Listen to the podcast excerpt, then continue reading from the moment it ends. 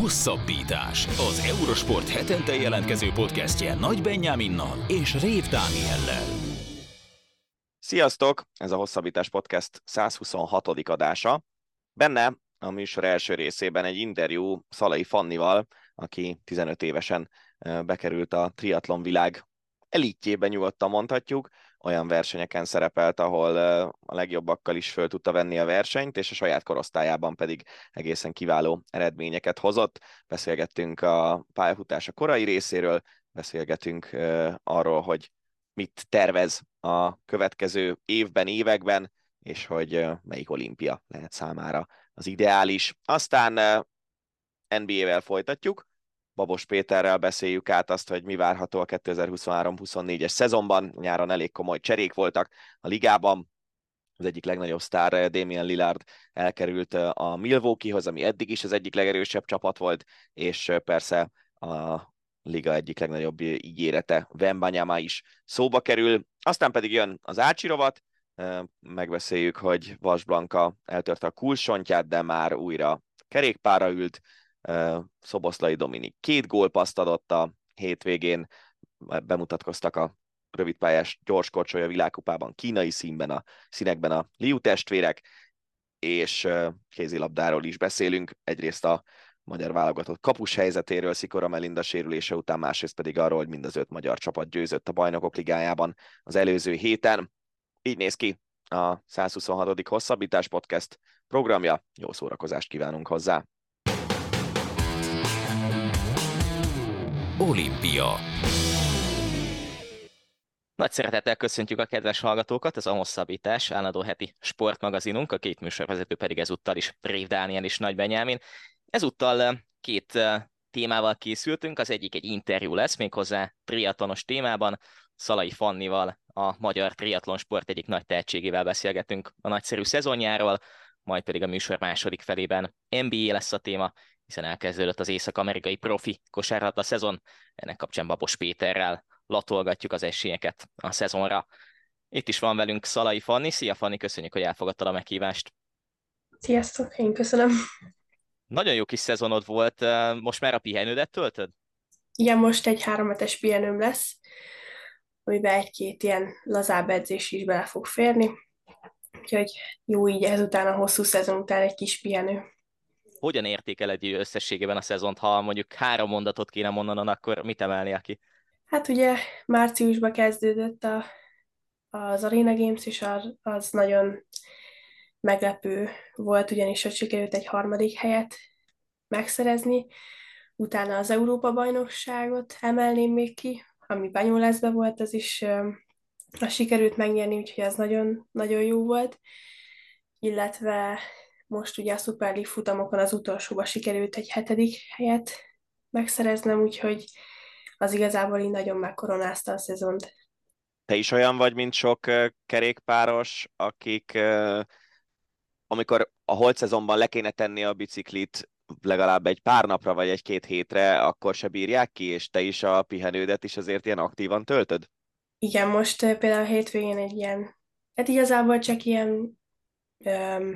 Tehát nem komolyan, csak ilyen jó érzésekkel elmentem versenyezni egy cyclocross versenyre, tehát csak így viccből. Tehát nem úgy viccből, csak így versenyezni egy jót. Még mielőtt így a pályafutásodra tekintenénk, az eddig eredményeire, azért tegyük hozzá, hogy te cyclocross országos bajnok is vagy. Készülsz mondjuk versenyekre a szezonban ilyen formán? Vagy indulni fogsz még ezen kívül valahol? Hát ugye tavaly az OB-ra, arra azért készültünk sokat, illetve azért idén is, főleg így a pihenőbe 1-2 edzésre elmentem, hogy azért ne úgy menjünk oda, hogy csak így 0 edzéssel arra. Úgyhogy készülök, és remélem, hogy idén is. Hát jövőre lesz valószínűleg az országos bajnokság, de idén még ilyen cyclocross challenge-eken mindenképp szeretnék indulni.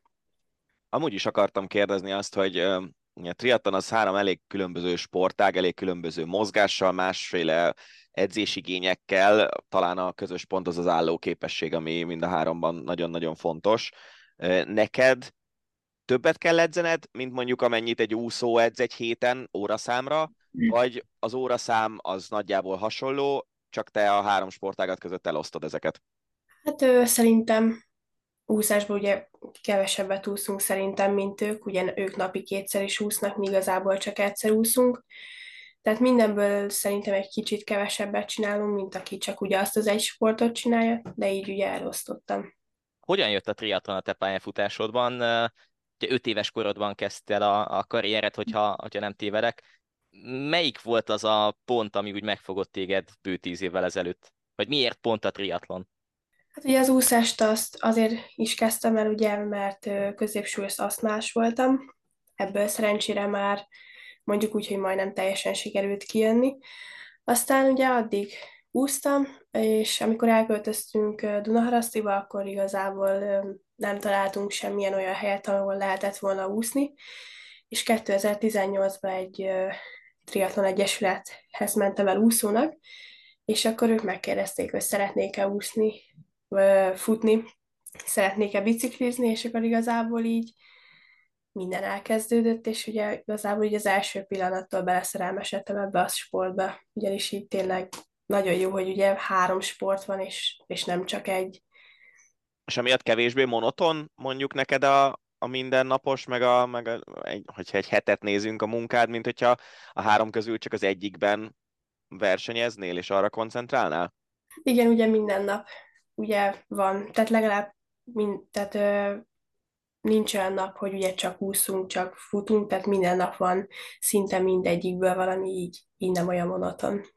Van kedvenced esetleg a 3 szakák közül? Hát igazából így mind a 3-at így egybe szeretem. Hogy néz ki neked egy átlagos napod akkor, amikor iskolaidő van? Reggel edzés, délután edzés gondolom, de te magántanulóként tanulsz, vagy pedig rendesen iskolába jársz, és mellette űzöd a sportot?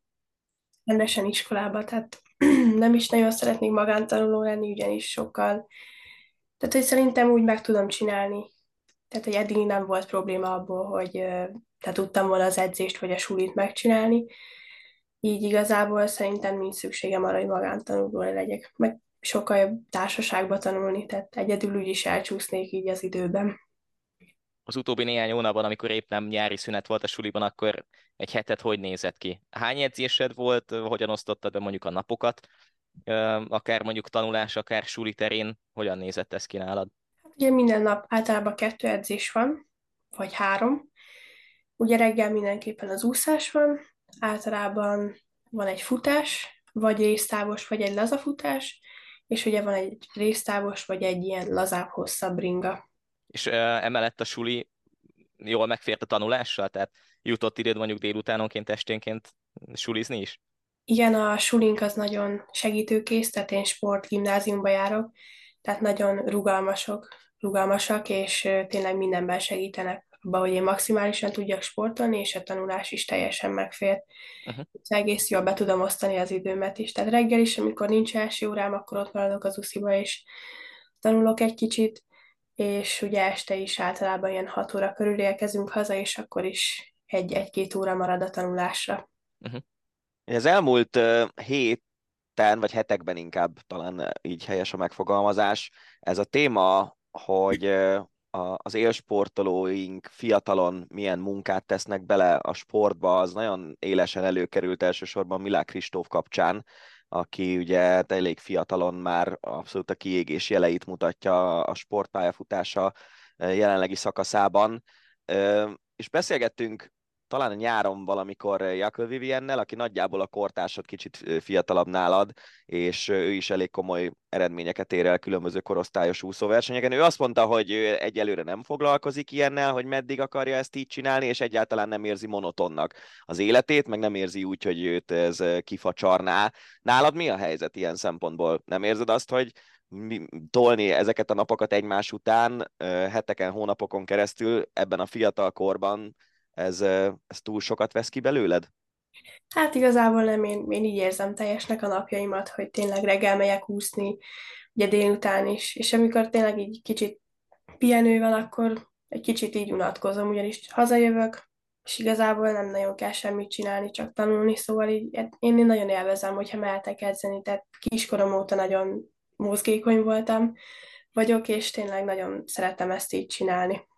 És mondjuk a versenyek szempontjából te is olyan vagy, hogy mondjuk jobban szeretsz versenyezni, mint edzeni? Vagy ez hogy néz ki nálad? Hát igazából mind a kettőt nagyon szeretem. Nyilván ugye az edzés az úgymond nehezebb, ugyanis abból ugye többet kell csinálni. Tehát a verseny az ugye sokkal kevesebb, mint az edzés. Igazából mind a kettőt tényleg így nagyon szeretem csinálni. Nálad a családban volt valaki, aki komolyabban sportolt szüleid közül esetleg, vagy ilyesmi, vagy hogy jött neked az, hogy ennyire komoly szinten sportoljál? Hát a szüleim, az anyukám részéről ugye őt ott atlétikáztak, apukám fallabdázó volt, nem csinálták így komolyan, viszont mindegyik ők szerintem elég tehetséges volt benne, és igazából az, hogy komolyabban csináljam, ez akkor fordult meg így a fejembe, amikor így, ugye amikor elkezdtem, akkor nyilván nem voltam dobogós, az elején se voltam, aztán egy kemény teret csináltam, tehát hogy keményen edzettem egy téli, és igazából ahogy így kezdett így beindulni ez, hogy első vagyok, vagy dobogón vagyok, így igazából így megfordult a fejembe, hogy milyen lenne, hogyha ez egy kicsit komolyabban csinálnám. Melyik volt az első verseny, ami így megmarad az emlékezetedben, hogy kifejezetten jól sikerült, akár dobogós lettél, nyertél, és hogy az volt egy ilyen kiinduló pontja a te pályafutásodnak? Hát az első, szerintem 2019-ben akkor nyertem talán az első ilyen triatlon versenyemet, az Tiszóújvárosban volt, és ez egy nagyon emlékezetes pillanat, ugyanis mindig arra vágytam, hogy hát, hogyha egyszer sikerül átszakítanom a célszalagot, és akkor sikerült, és ez tényleg egy nagyon emlékezetes pillanat. És mondjuk az eddigi győzelmeid kapcsán, ugye nyertél országos bajnoki címet ebben az évben, az ifjúsági korosztályban, nyertél a cyclocross OB mellett talán 1500-as és 3000-es atlétikai versenyeket is futószámokban. Van olyan győzelmed, ami így az utóbbi 4-5 évből kifejezetten kedves számodra valamiért? Vagy amelyiket mondjuk kiemelnéd akár a fejlődésed szempontjából? Ugye régebbre visszatekintve talán az országos bajnokságok, azok így szerintem sokat segítettek, így talán egy picit az önbizalmamba, illetve ugye talán idén voltak azok az eredmények, amik így nagyon emlékezetesek, ugye Szúrsziba az a 3. hely, ugye az Európa-bajnokságon az első hely, illetve a csapat, ugye van ilyen mixváltunk is, és abban az Európa-bajnokságon másodikak lettünk, az is tényleg egy nagyon nagy szó szerintem. Mennyire foglalkoztok a triatlonnal, meg a triatlonnak a 3 szakágával ilyen tudományos alapon? Ez engem mindig nagyon érdekel, hogy Nyugat-Európában, Észak-Amerikában nagyon-nagyon sok tesztet végeznek el az állóképességi sportolókon, és atlétikában vagy kerékpárban ugyanez megvan, amennyire tudom, Magyarországon is. Téged például teszteltek, hogy milyen számaid vannak, mi az, amiben fejlődni kell, ilyesmi sporttudományos eszközökkel? Hát idén január végén, amikor edzőtábor előtt volt egy ilyen tesztünk, ilyen újbegyvérből mértek, hát most pontosan nem tudom, hogy miket. Szerintem laktátot, nem? Igen, laktátot, meg ugye pulzust, meg ugye volt rajtunk ilyen maszk is, és tehát ez volt így az első ilyenem, de amúgy nem sokszor szokott lenni ilyen tesztet, az volt az első. De a bringás edzőm, ő hát nagyon rámegy ezekre, tehát ő mindig pulzust, meg ugye most a triatlon edzőm is ebbe a 2, a Ruzsás Dávid, ő is nagyon ráment erre, és hát mindegyik őjük rámentek erre, hogy pulzuspán mindig legyen, úgyhogy azért a pulzust ezt mindig nézik mind a 3 edzőm, úgyhogy... Pont erre akartam rákérdezni, az edzőid között hogy van ez a munkamegosztás? Ugye Ruzsás Dáviddal is együtt dolgozol, Csér Gábor segít neked a bringás edzésekben, ugye Kuttor Csabát is mindenképp meg kell említeni, és az Új Budánál versenyzel. Ki mennyit tesz hozzá, vagy hogyan tesz hozzá mondjuk a heti edzés munkádhoz? Milyenek az egyeztetések, milyen a kommunikáció, és ki mennyit, milyen százalékban, vagy hogyan ad hozzá a te sportolói egészethez, mint triatlonos? Ugye van egy ilyen ilyen edzős platform, ami ugye a Training Peaks, és akkor ott írják meg az edzéseimet. Ugye a Gábor a bringát, és a Dávid pedig az úszás meg a futást. Nagyon össze van rakva, mert igazából tényleg, hogyha egy erősebb futás van, akkor tehát hogy tényleg nagyon össze van rakva, hogy legyenek az edzések. Uh-huh. Beszéljünk egy kicsit erről az Arena Games eseményről. Szurzéban lettél harmadik egy elég komoly felnőtt mezőnyben, és szerintem ott ismert meg téged a szélesebb közvélemény. Egyrészt érdekelne az, hogy mennyire számítottál erre az eredményre, másrészt pedig az, hogy ez mennyit változtatott az életeden, olyan dolgokra gondolok itt, mint ahogy mi is megkerestünk, hogy szeretnénk veled interjút csinálni, tehát ilyen média megjelenések, ilyesmi, mennyire kezdtél el mondjuk profiban foglalkozni a közösségi oldalaiddal, amikor ismertebb lettél, ezekre a dolgokra vonatkozik a kérdés.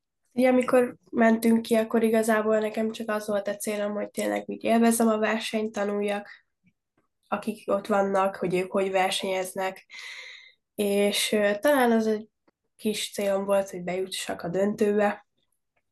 Aztán, amikor így bejutottam a döntőbe, már az eleve nagyon, nagyon jó volt. Aztán, amikor az a harmadik hely volt, akkor így néztem a képernyőt, és így igazából nem hittem el, hogy tényleg sikerült. És hát nagyon, nagyon jó volt. Igazából tényleg a közösségi oldalammal kicsit jobban elkezdtem foglalkozni, ugye angolul kiírni a szövegeket, kicsit az angolomat is megpróbáltam fejleszteni, ugyanis ez nagyon sok ez fontos, ugye? Illetve hát volt egy-két interjú is, nem volt olyan sok, de volt azért egy pár, úgyhogy igazából talán ezek voltak. Mesélj egy picit az Arena Games-nek a felépítéséről, abból a szempontból, hogy a közvetítéseken is láttuk, hogy egyrészt megadják a módját annak, hogy gyakorlatilag egy medencetérben lehessen versenyezni, ugye a futópad és a bringa segítségével szintén. Másrészt azért a körítést is eléggé látványosra szabták a szervezők, viszont sok versenyző meg elmondja azt, hogy ezek a rövidebb távok talán még gyilkosabbak, mint akár egy olimpiai táv. Ti készültetek speciálisan erre edzésekkel, vagy hogyan raktátok össze a felkészülést ide? Igazából annyira nem készültünk rá, ugye a lapozás közepén volt nagyjából. Nyilván azért volt egy-két felpörgető edzés előtte, tehát azért picit készültünk rá, de igazából ugye az Arena Games az ilyen labori környezet, ugye mindig szinte ugyanott úszunk, és hát ugye medencébe úszunk, ugye görgő és futópad, és igen, ezek a rövidebb távok azért sokkal úgymond gyilkosabbak, ugye, mert sokkal pörgősebb, mint egy... Hát én még nem versenyeztem ugye sprint távon, meg olimpiai távon, de például amiben én versenyeztem a szupersprint, annál is egy kicsit azért keményen, mert sokkal pörgősebb. És ugye ott tehát ott a saját zsírodon mész, úgymond, ugyanis nem tudsz bebújni szélárnyékba, és lábvizen nem tudsz úszni, úgyhogy tényleg csak te vagy, és ott nincs annyira úgy segítség. Ez jobban fekszik neked? Vagy egyáltalán mennyire tetszik ez? Mert ugye, hát amikor én ezt először láttam, akkor egyrészt én még nem tudtam, mert én abszolút laikus vagyok triatlonban, hogy létezik ilyen. Másrészt meg amikor megláttam, akkor úgy furcsáltam, hogy ott a medence, az ugye olyat rendszeresen látunk. A Covid alatt megszoktuk azt, hogy egész sok Zwiftes vagy más platformos, igazából az mindegy, görgős kerékpárversenyeket is láttunk. Lehet látni futópados futóversenyeket, de hogy ez a három így együtt, és hogy ez mennyire feleltethető meg mondjuk annak, amit szabadtéren, változékony időjárási körülmények között bolyban versenyezve az ember átél egy triatlon versenyen. Szóval ez jobban fekszik neked, mint a sima szabadtéri versenyzés, vagy egyáltalán hogy állsz ehhez, hogy ilyen laborkörülmények között kell versenyeznetek? Talán a szabadtérit mondanám, hogy talán az azért fekszik jobban, ugyanis ugye ott medencébe kell úszni az Arena Games-en, sőt ugye bukófordulózni kell, és az annyira még nem megy, ezt majd a télen sokat kell gyakorolnom. És ugye kint meg igazából csak oda-vissza kell úszni, és ugye ott van lábvíz, tehát hogy ott lehet egy kicsit, ugye, ott ugye tudnak abba segíteni, hogy egy kicsit megpihensz ott a lábukon. Ugye a bringánál azért jobb ugye az Arena Games, hogy ott nincsenek kanyarok, nincsenek esések, tehát ugye biztonságilag sokkal úgymond jobb. Tehát ugye ott lehet, hogy akár jobbat is tudok bringázni, ugyanis ugye nincsenek kanyarok. Futásnál azt mondom, hogy igazából nagyjából ugyanolyan a kettő, csak ugye kültéren ugye van szembeszél, vagy hátszél, ugye ott benn meg ugye semmi. De nagyjából...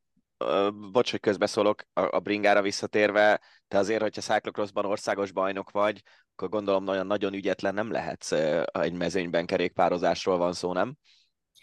Hát szerintem annyira nem, csak ugye Londonban volt egy ilyen kis esés, és akkor utána egy kicsit bizonytalan voltam a bringán, tehát akkor hát gondolom ilyen kicsit ilyen trauma volt az, hogy elestem, és utána az annyira nem ment jól a kanyarodás az egy-két azon a pár versenyen, de igazából Niom előtt ugye volt egy cyclocross verseny, és addigra egy kicsit ugye újra sikerült visszaszerezni ezt az önbizalmat. Úgyhogy sikerült egy... Nem volt sok kanyar, de ott legalább nem volt olyan rossz. Mesélj egy picit a Super League állomásokról.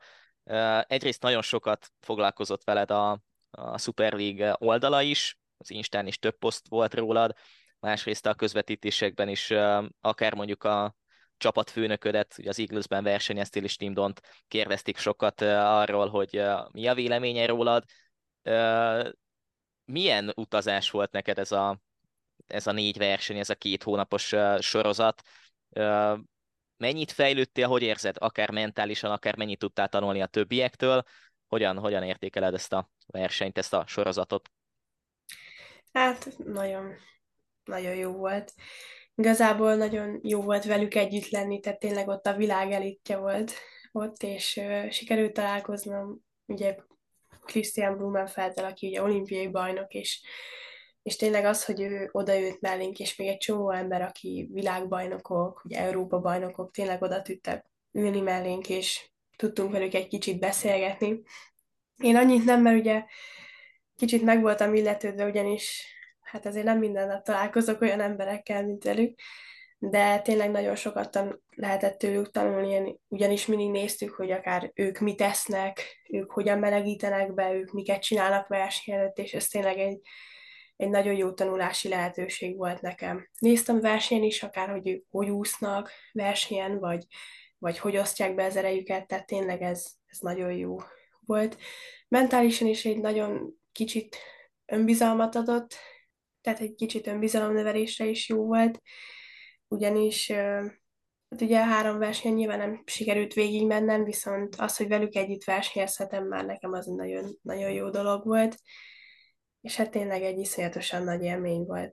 Tehát tényleg egy kicsit ugye sikerült, ugye nagyon sokat utaztunk, és egy kicsit sikerült látni így a világot is, ugye voltam ugye Amerikában is, és Szaúd-Arábiában is, meg ugye Európán belül is sikerült megnézni egy pár országot, úgyhogy iszonyatosan nagy élmény volt, és hát nagyon kár, hogy vége volt, de reméljük jövő évben is sikerül elmenni velük.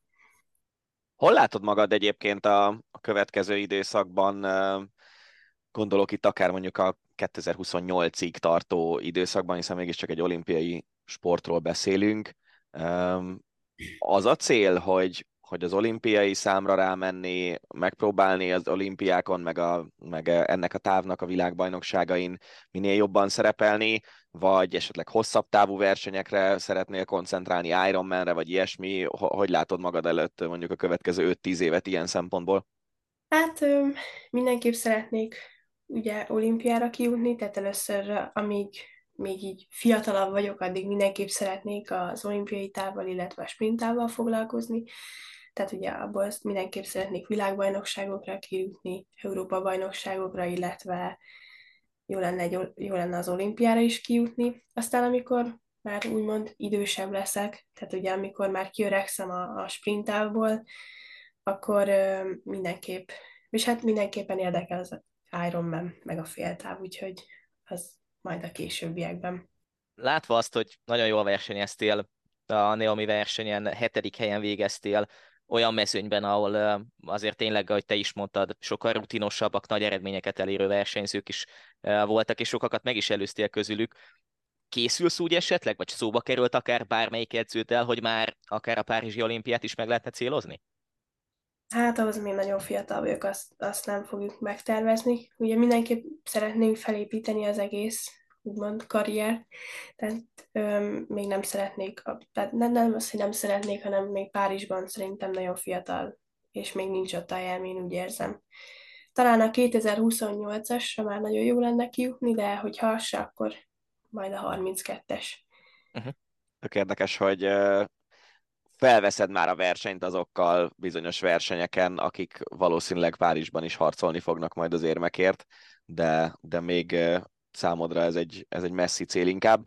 Ugye 2 évvel idősebbek között lettél korosztályos Európa-bajnok. Ez a cél addig, amíg még a korosztályos versenyeken részt vehetsz, hogy azért el fogsz ezeken indulni, de inkább nem a saját korosztályodban, hanem egy kicsit fölversenyezve, úgymond, ha van egyáltalán ilyen szó? Hát mindenképp a saját korosztályomba fogok indulni, még jó sokáig.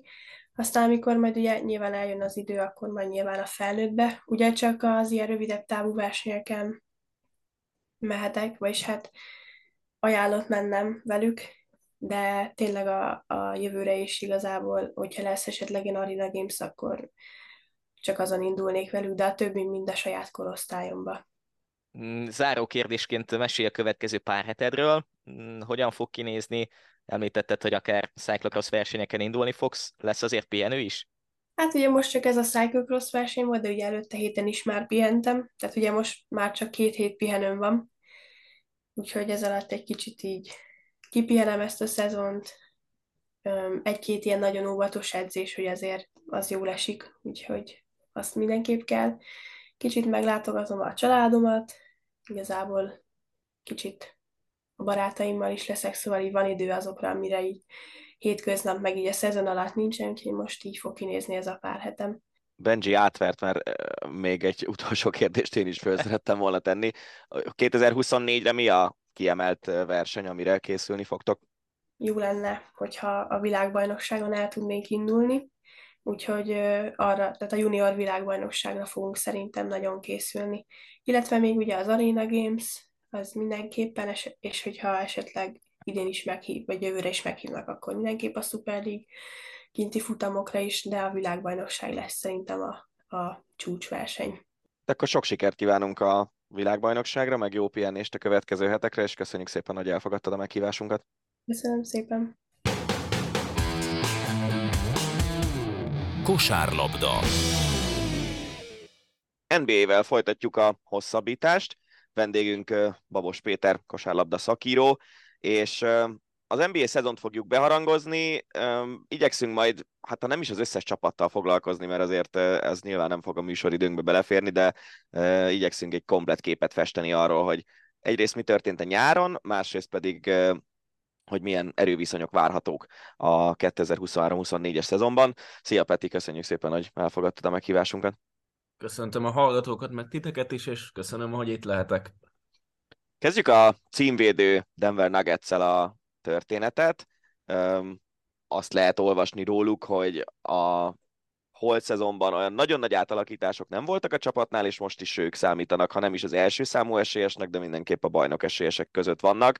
Ez a Nikola Jokic hatás? Vagy azért Jokic nélkül is ez egy erős csapat lenne?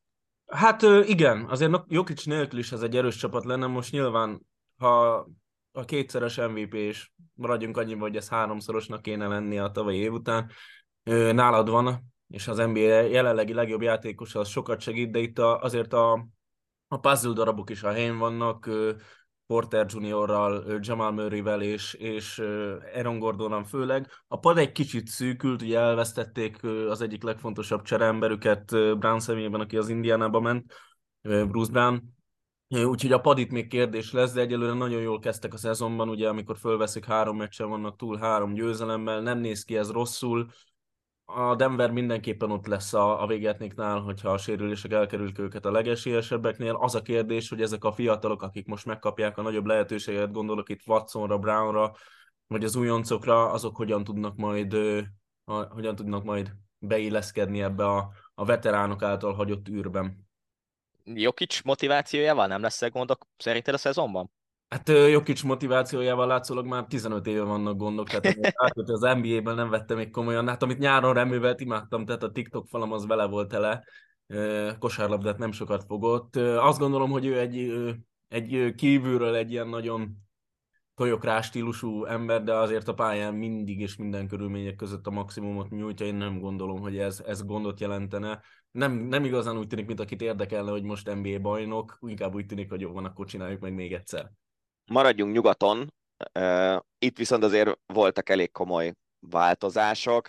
Ugye például a liga egyik legjobb játékosa, Damian Lillard elkerült a portlandi csapatból, a Lakers-el is érdemes foglalkozni valószínűleg, ahol LeBron James és Anthony Davis párosa egy újabb szezont próbál meg bajnoki címmel lezárni. A kérdés az, hogy LeBron James 21. szezonjában lehet erre esélye a csapatnak. Hogy néz ki most, hogy néznek ki az erőviszonyok a nyugati konferenciában a Nuggets mögött mellett? Hát ugye nyilván elsősorban a Suns-szal kell kezdeni, megszerezték nyáron ilyen Bradley Bealt, ott van Devin Booker, ott van Durant, úgyhogy ez egy elképesztően erős csapat, Jusuf Nurkicsal is kiegészülve, akit ugye a magyar válogatott ellen is láthattunk a nyáron, de szereztek nagyon szép kiegészítő embereket is, Eric Gordonról beszélve, vagy Okogi is maradt, ők egy nagyon erős csapat lesznek, ez 1000%, ők is végrehajtottak egy nagy cserét, mint mondtam, megszabadultak DeAndre Aytontól, ők mindenképpen jók lesznek, meg az a kérdés, hogy az irányító szerepet Booker és Bill közül ki és hogyan fogja betölteni. A Lakers erősödött, azért LeBron nem néz ki rosszul egyelőre a meccseken, Gabe Vincenttel, Jackson Hayes-el sikerült valamelyest megéteni a rotációt, a Clippersnél úgy tűnik, hogy Leonard és George most egészséges, Westbrook egész jól néz ki, ugye benne vannak még, hogy James Hardent is megszerzik. Ez a nyugat nagyon mély, és vannak az ilyen titkos meglepetés csapatok, mint az Oklahoma, Minnesota, Sacramento, a Warriors-t azért sosem lehet leírni, most Chris Paul-t megszerezték, egyelőre még nem néz ki rosszul ez a próbálkozás. Úgyhogy mindenképpen beszélhetünk egy 8-10 csapatról, aki odaérhet, a Pelicans és a Dallas egy nagy kérdőjel. Mindenképpen ez az izgalmasabb konferencia, hogyha az élmezőn nézzük. Mi a helyzet mondjuk a Spurs-el és Wembanyamával? Lehetnek olyan fiatal játékosok, akiknek ez egy átütő szezon lehet akár nyugaton? Gondolok itt még mondjuk Williamsonre, a szintén nyugati konferenciából, de mondjuk Wembanyama is egy jó példa lehet. Hát a két csapatot nagyon külön kell szedni. A Pelicans egy sokkal készebb csapat, csak Zion sosem tud egészséges lenni. Tehát Zion és Brandon Ingram 4 éve kosaraznak egy csapatban, és nem értek el még közösen 100 meccset. Na most ez 80 alapszakasz meccsel évente elárulja, hogy mennyire nem egészséges Zion általában. Egyelőre mind a ketten játszanak, és 2 győzelemmel kezdett a Pelicans. Wembanyama meg nyilván egy nem jó csapatba került, hát nem véletlenül választ valaki 1-1, tehát ez a Spurs azért még nem egy playoff csapat, még a play-in is nagy meglepetés lenne, és egyelőre azért Wembanyamán is látszik azt, hogy tanulja ezt a naponta 2 meccs, meg ezt az NBA ritmust, nem nézett ki egyáltalán rosszul, mutatott olyan dolgokat, ami miatt őt generációs tehetségnek tartják, csak egyelőre még ez a körülötte lévő mag, ez messze nem elég ahhoz, hogy ne az alsó 3 csapathoz tartozzon, ami azt gondolom, hogy egészen látszik, hogy ki lesz az alsó 4-et, mondjuk már nagyjából most meg lehet tippelni, hogy ki lesz nyugaton.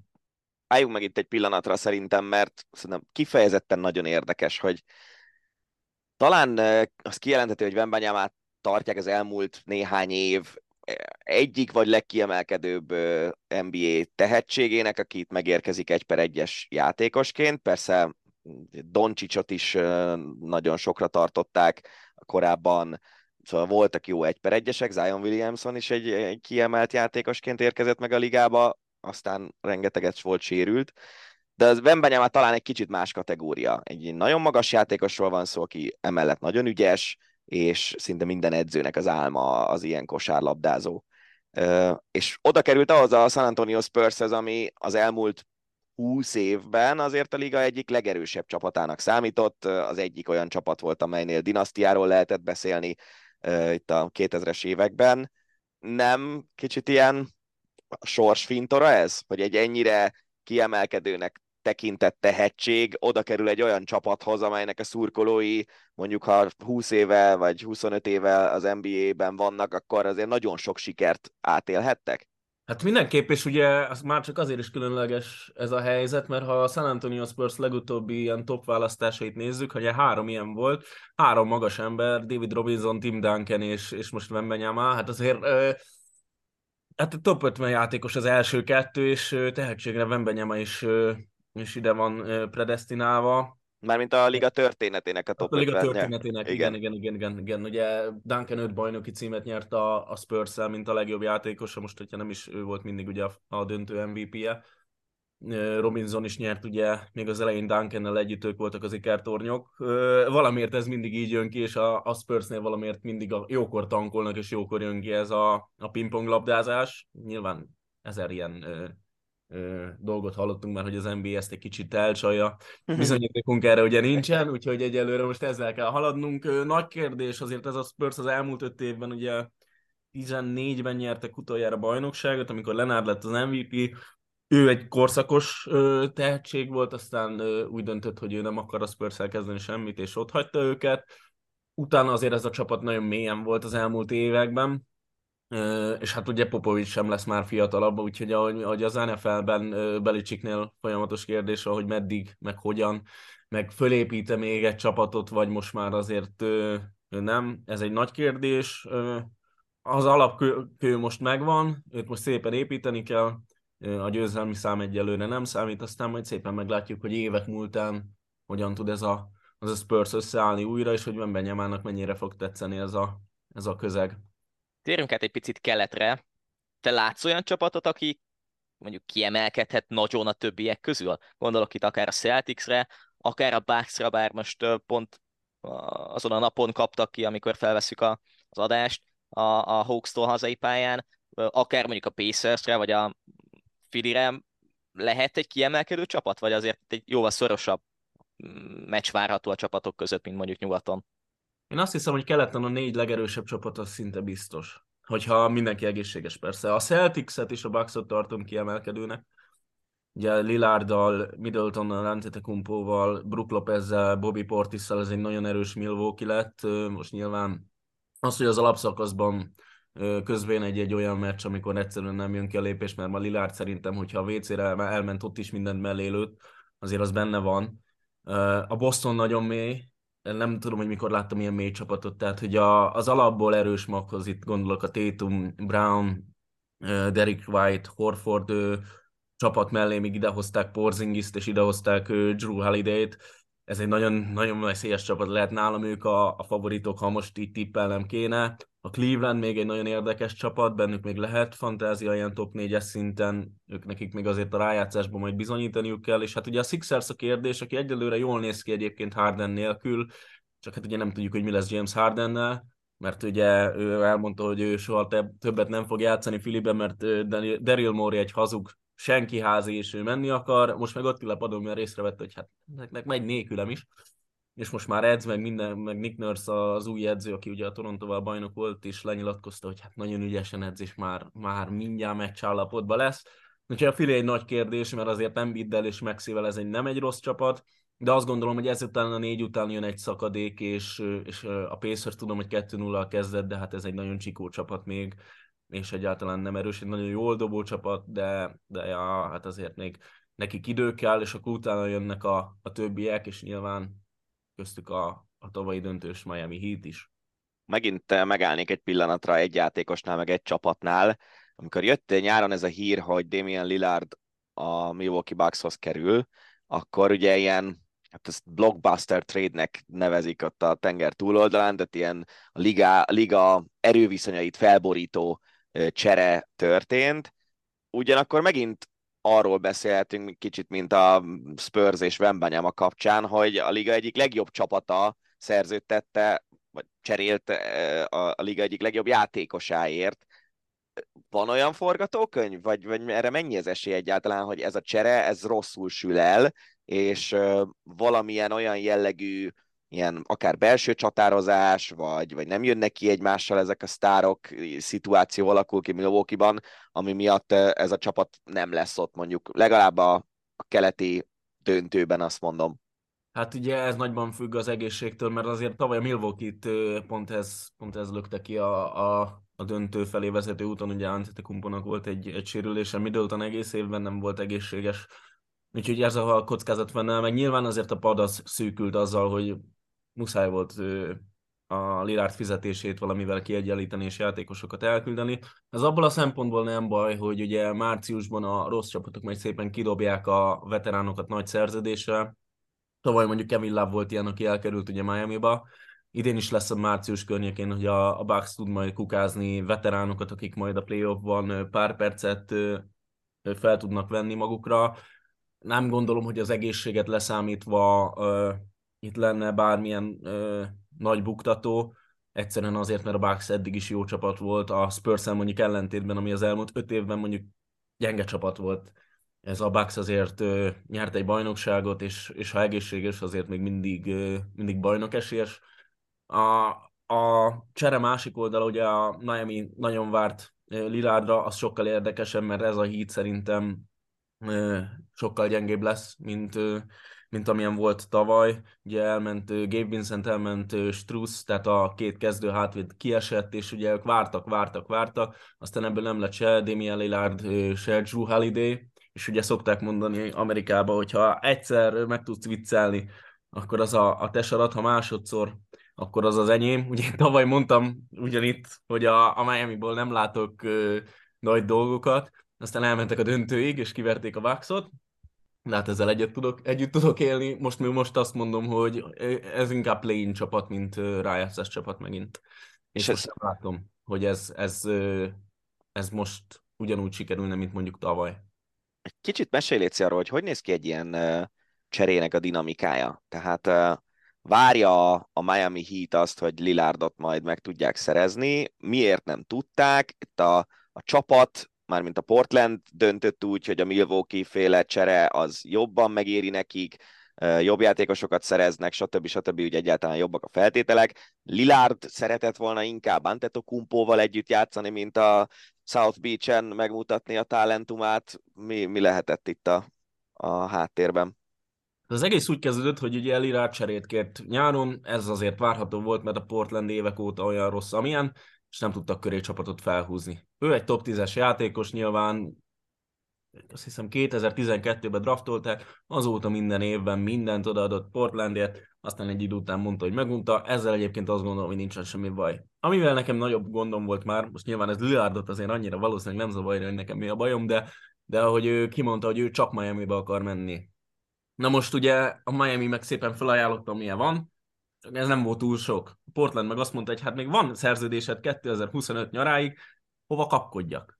Ledraftolták Scoot Hendersont, egy ilyen Lillard utód irányítót, 1/3-on, és azt mondták, hogy hát jó, hát várnunk kell, várunk. Most igazából Lillarddal se leszünk annyival jobbak, hogy ez számítson, addig meg ráérünk megvárni a legjobb csomagot. És ugye itt jött be a baj, hogy a Bucksnak egy sokkal jobb csomagja volt, mint amit a Miami tudott volna bármikor is ajánlani. És hát aztán kiderült, hogy Lillard igazából játszon a Milwaukee-ba is, mert rájött, hogy ugyanúgy sok pénzt kap, ugyanúgy bajnok esélyes, végül is tud engedni az igényeiből, hogyha van egy ilyen lehetőség, és megmondta Portlandnek, hogy oké. Mert ugye odáig is eljutottunk, hogy Lillard azt mondta, hogy jó, hogyha nem tudtak elcserélni Miami-ba, akkor maradok, csak akkor már mondta a Portland vezetősége, hogy ha egyszer menni akarsz, te már ne gyere vissza, akkor keresünk egy cserepartnert, és találtak is, és ugye szépen megindította a dominót. Először Drew Holiday elkerült Milwaukee-ból Portlandbe, aztán Portlandből elkerült Bostonba. Portland szépen gyűjtötte a fiatalokat és a draft pickeket. Hát nem lesznek jók, de van egy csomó játékosok, akiben van upside, egy csomó játékos, aki nem fiatal, de nem is öreg, és idén meg szépen felnyomhatja a csereértékét, amit megint eszetekre lehet váltani. Úgyhogy a Portlandnek ez egy csillagos ötös csere volt ebből a nehéz helyzetből. Lillard végül is megkapta, amit akart, a Miami Heat meg ott maradt letolt gatyával és játékosok nélkül, ami egyelőre meg is látszik a csapaton, mert ennek a csapatnak nulla a támadó játéka idén. A Bucksnál látsz arra esélyt, hogy azzal együtt, hogy megszerezték Lillardot, és azzal együtt, hogy Antetokounmpo kapott egy 3 éves $186 millió szerződés hosszabbítást, lehetnek csapaton belül valami feszkók? Nem hiszem, Lillardnak most ugye nagyon gyenge meccse volt, és elmondta, hogy még hozzá kell szokni ez a rendszerhez, meg meg jó lesz ez, mondjuk az első meccsén rögtön berúgta az ajtót egy 38 pontos meccsel. Antetokounmpo nem az a típusú játékos, legalábbis kifelé ezt mutatja, akit ez annyira zavarna, hogy valaki, nem tudom én, eldobja előle az utolsó dobást, vagy nagyobb reflektortfényt kap. Ezt le is nyilatkozta, hogy ő beszélt Lillarddal, átbeszélték ezt a dinamikát, és most azon vannak, hogy ez működjön. Nyilván ez nem úgy megy, hogy mi eldöntjük, és majd a pályán ez olyan hú, de jól fog működni, ha ez idő kell, de nem látok olyan indokot, ami miatt ez ilyen borzalmasan rosszul sülne el, mert például a nagy Miami 3-as, ez a James Wade Bosch, amikor összeállt az első évben, az se nézett ki jól, mert mondjuk ott sokkal rosszabb fit volt egymáshoz, James és Wade mind a kettő egy ilyen labdaigényes, nem igazán tripladobós sztárjátékos volt, aztán mégis sikerült úgy megoldani, hogy azért 2 bajnoki cím és 4 döntő kijött belőle. Azt gondolom, hogy ők ezt ezen a szinten már meg fogják tudni oldani. Beszéljünk egy picit az Oklahoma City Thunderről, amely létező összes draft setlit begyűjtötte, amit begyűjthetett. Jól emlékszem a számra, hogy a következő 7 évben van 35 draft setlik, vagy valami ilyesmi rémlik. Valamilyen rengeteg. Már lassan nem lehet számon tartani, mert most nyáron is cseréltek még második körösökért, meg minden. Most már lassan az a baj, hogy ugye amikor a Thunder ezt a bombázást elvégezte, elcserélte Paul George-ot, ugye a Clippersbe is jött Shai Gilgeous-Alexander, aki most már jobb játékos, mint Paul George, teszem hozzá, és a Clippers azóta sem lett bajnok. Tehát ez a csere elég egy oldalonnak tűnik egyelőre. Most már ezek a játékosok ugye megérkeznek a ligába, és nem csak cetlik, és most már lassan nincs annyi helyük, mint amennyi játékos jön. Tehát a jövő évi drafton sem egy elsőkörösük lesz, meg ami elképesztő, hogy 17 elsőkörösük lesz a következő 7 évben, ami elképesztő talent mennyiség, tehát ez gyakorlatilag lottózhatnak is, mert ennyiből 2-3 csak bejön. Tehát. Meg ugye a szám az azért se stimmel, mert a meccskeret az 12 fős. Tehát, hogy hiába a 17 darab elsőkörös játékosot 7 év alatt nem tud mind játszani. És ez a csapat most már jól néz ki, ugye megjött Chet Holmgren, aki egy kicsit ilyen Wemby felépítésű, tehát ez a nagyon magas, kívülről is tudok dobni, azért labdaügyes, tehát nem így vezeti a labdát, mondjuk ez podcastben most pont jól fog kinézni, tehát hogy kézzel felfelé. Tehát ez egy nagyon, nagyon fejlődő csapat, és most már azért rájátszás reményeik vannak, most kell meglépni majd a következő szintet, hogy ezeket a fiatalokat, akikkel igazán tudsz építeni, beépíted, és azokat a draft setliket pedig játékosokra váltod, amik vannak, de Oklahoma Cityben most azért jó szurkolónak lenni, mert ez ígéretesen néz ki, és egyszer már felépítettek egy ilyet, ugye a Durant Harden Westbrook évben, akkor ugye sikerült ezt elrontani, azzal, hogy Hardent elcserélték, de ez most ígéretesen néz ki, még hogyha tegnap ugye a Denver Roma is verte őket, de ugye alapszakaszban azért 82 meccsben ez előfordul, érdemes lesz őket figyelni a következő években. Talán érdemes lesz figyelni azokat a német játékosokat is, akik világbajnoki címet szereztek, és úgy tűnik, hogy jól kezdték a szezont. Ugye a Magicben ott van a 2 Wagner, mind a ketten egészen jól kezdtek, Franz talán ebben a szezonban még jobban áttörhet, mint eddig, és azért Schröder is jól kezdte a szezont. Nagy hatással lehet, vagy ennyire nagy hatással lehet egy világbajnoki cím az NBA pályafutásukra mondjuk ebben a szezonban? Most lehet, hogy nagyon ilyen álomromboló leszek, de szerintem ez semmit nem ér NBA szinten. Schröder sose lesz egy bajnokcsapat kezdő irányítója, és nem hiába most is a Toronto csapat le rá, még legjobb esetben is a play-inért fog küzdeni. Inkább egy csere irányító típus. A 2 Wagner pedig Franz egyébként is egy all-star kaliberű játékos potenciálját mutatta az elmúlt években, most lehet, hogy ő ezt meglépi. Én nem gondolom, hogy ezt a világbajnokság teszi meg, hanem ezt a rutin, meg az évek múlása, meg a nyári edzőtábor azért nyilván valamilyen szinten számít azért, hogy európai szinten is, és illetve világbajnoki szinten is fontos meccseket játszott, és egyébként adhat neki lökést a munkához, de azért ez az NBA, ez egy biznisz, tehát azért Mo Wagnernek egyelőre az a létkérdés, hogy megmaradjon az NBA-ben, nem az, hogy ő nagyon nagy perceket kapjon egy bajnok csapatban. A 3 közül azt gondolom, hogy Franzban van továbbra is a legnagyobb potenciál, és neki van esélye arra, hogy egy all-star szintet megüssön, a többiek meg majd szépen szolid NBA játékosok lesznek, de azért csoda tőlük már nem várható. Egy gyors utolsó kérdés még, hiszen itt a nyáron Egy magyar válogatott játékos, Valerio Bodon Vincent játszott a Lakersben előszezoni meccsen, illetve részt vett az edzőtáborban. Ő odaférhet valamelyik NBA csapat keretébe ebben a szezonban szerinted? Én ugye nagyon sokat láttam Vincentet munkámból kiadóan, ugye Sopronban játszott tavaly, és jártam a Sopron meccsekre tudósítást írni. Akkor is már látszott, hogy egy nagyon ilyen raw talentnek hívják, most nem tudom erre mi a magyar kifejezés, ez a megmunkálatlan, még nagyon ilyen csiszolatlan gyémánt. Nyers tehetség inkább, ez a jobb szó. Nyers tehetség volt akkor is, most pakoltak rá izmot, nyilván sok lehetőséget nem kapott, tehát azért ebből a szempontból nem tudjuk magunkat áltatni, ugye egy meccset kapott a Bostonba és 5 percet a Lakersben.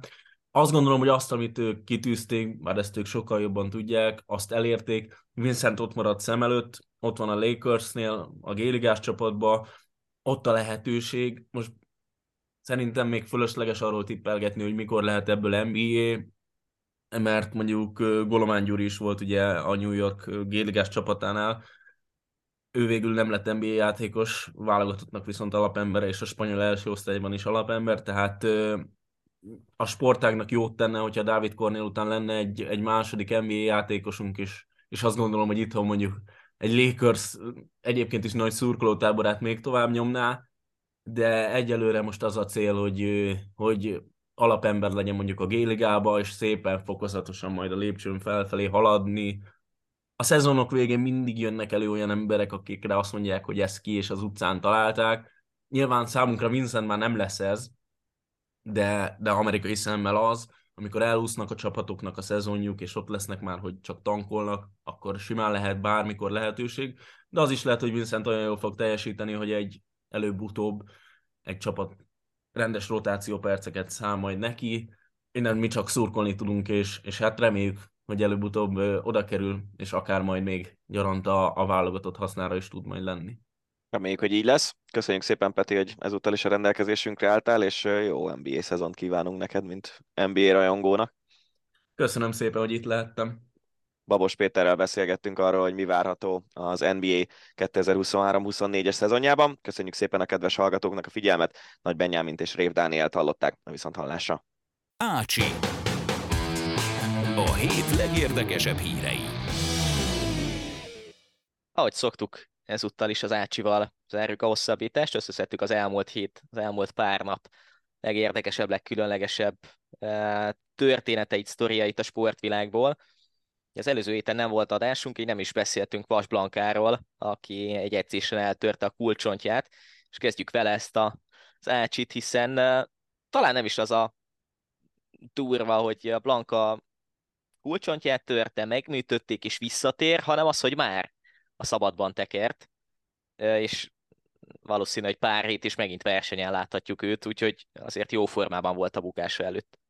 Hát ezek olyan furcsa dolgok nekem, és itt most egyáltalán nem Blankát akarom bántani, vagy kihegyezni rá, vagy ilyesmi, mert ez normálissá vált a kerékpársportban, hogy tényleg napokkal ilyen, ezért 5 darabba tört a kulcscsontja, és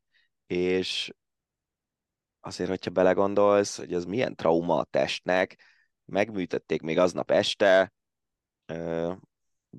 gondolom beültettek egy ilyen platina lemezt, vagy csövet, vagy nem tudom mit, ami egyben tartja a csontot, amíg az összeforr, gondolom egy nem kicsi seb van a műtéti helyszínen, a vállánál, és akkor 4 nap múlva, vagy 5 nap múlva már biciklizik. Ezek számomra ilyen felfoghatatlan dolgok, hogy nyilván egy állóképességi sportolónak alapvetően az az extra tudása, amellett, hogy ügyesen biciklizik már amelyik állóképességi sportoló, de nyilván az a tudása, hogy iszonyúan jól tűrik a fájdalmat.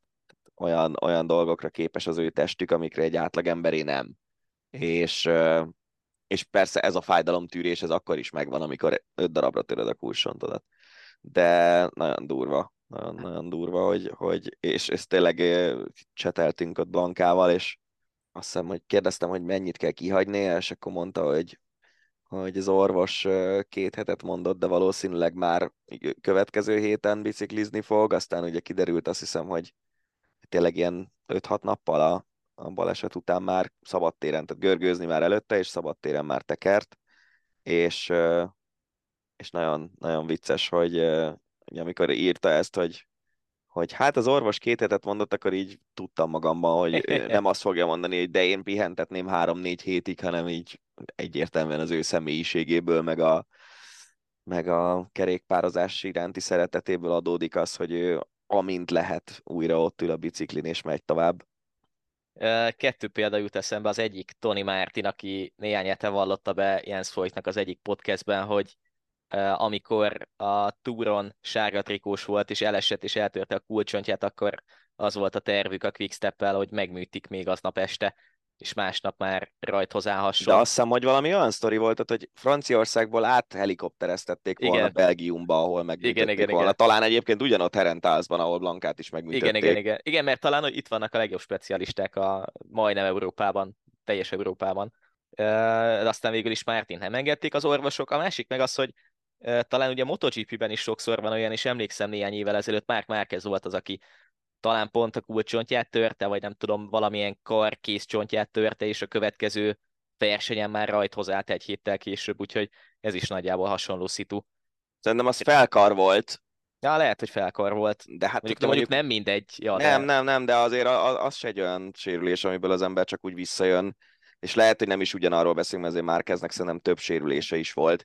Igen. De hát mondjuk, ha megnézted nem tudom, te emlékszel arra, amikor Lindsey Vonnal volt ez a dokumentum sorozat az Eurosporton. Aha. És Chasing History az volt a címe. Igen. És ott, amikor Vonnak eltört a felkarja az utolsó szezonjának az elején, akkor ugye olyan dolgok voltak, hogy nem tudta rendesen mozgatni a kis ujját, meg ilyenek, és hát nyilván a kulcscsontörés az egy kicsit más ilyen szempontból, de elképesztő, hogy milyen sebességgel fölült újra a bringára. Blanka pedig valószínűleg majd szűk 1 hónap múlva, november végén talán a dublini világkupán, vagy valahol ott annak a környékén fog megint versenyezni, úgyhogy reméljük, hogy jó formában tudja majd kezdeni a cég szezonját ebből a szempontból. Bemutatták a Tour de France, a jövői Tour de France útvonalát. Első vélemények. Volt, aki azt mondta, hogy ez egy nagyon jó kis túr lesz, amiatt legalábbis biztosan, hogy a nagy nevek talán 1-től 1-ig ott lesznek a rajtlistán, ugye Roglic új csapatban, a Boránál, de hogy az útvonal kapcsán meg 1-2 kritika elhangzott, hogy ez talán nem olyan kemény, mint volt 1-2 túr az utóbbi években. Én bevallom őszintén, hogy a nagyon részleteiben még nem ástam bele magam az útvonalba, csak úgy felületesen. Szerintem az első szakasz az egy nagyon nehéz első szakasz lesz. És egy nagyon érdekes első szakasz lesz. És szerintem a negyedik szakasz is egy olyan szakasz lesz, amin lesz akció. És azért, hogyha fölmennek a Galibiére, akkor valószínűleg ott lesz valami kis pitty-putty. Egyébként én szeretem az ilyen jellegű újításokat, hogy murvás utak, kockakövek, stb. Úgyhogy felőlem ilyenből lehet nyugodtan jó sok.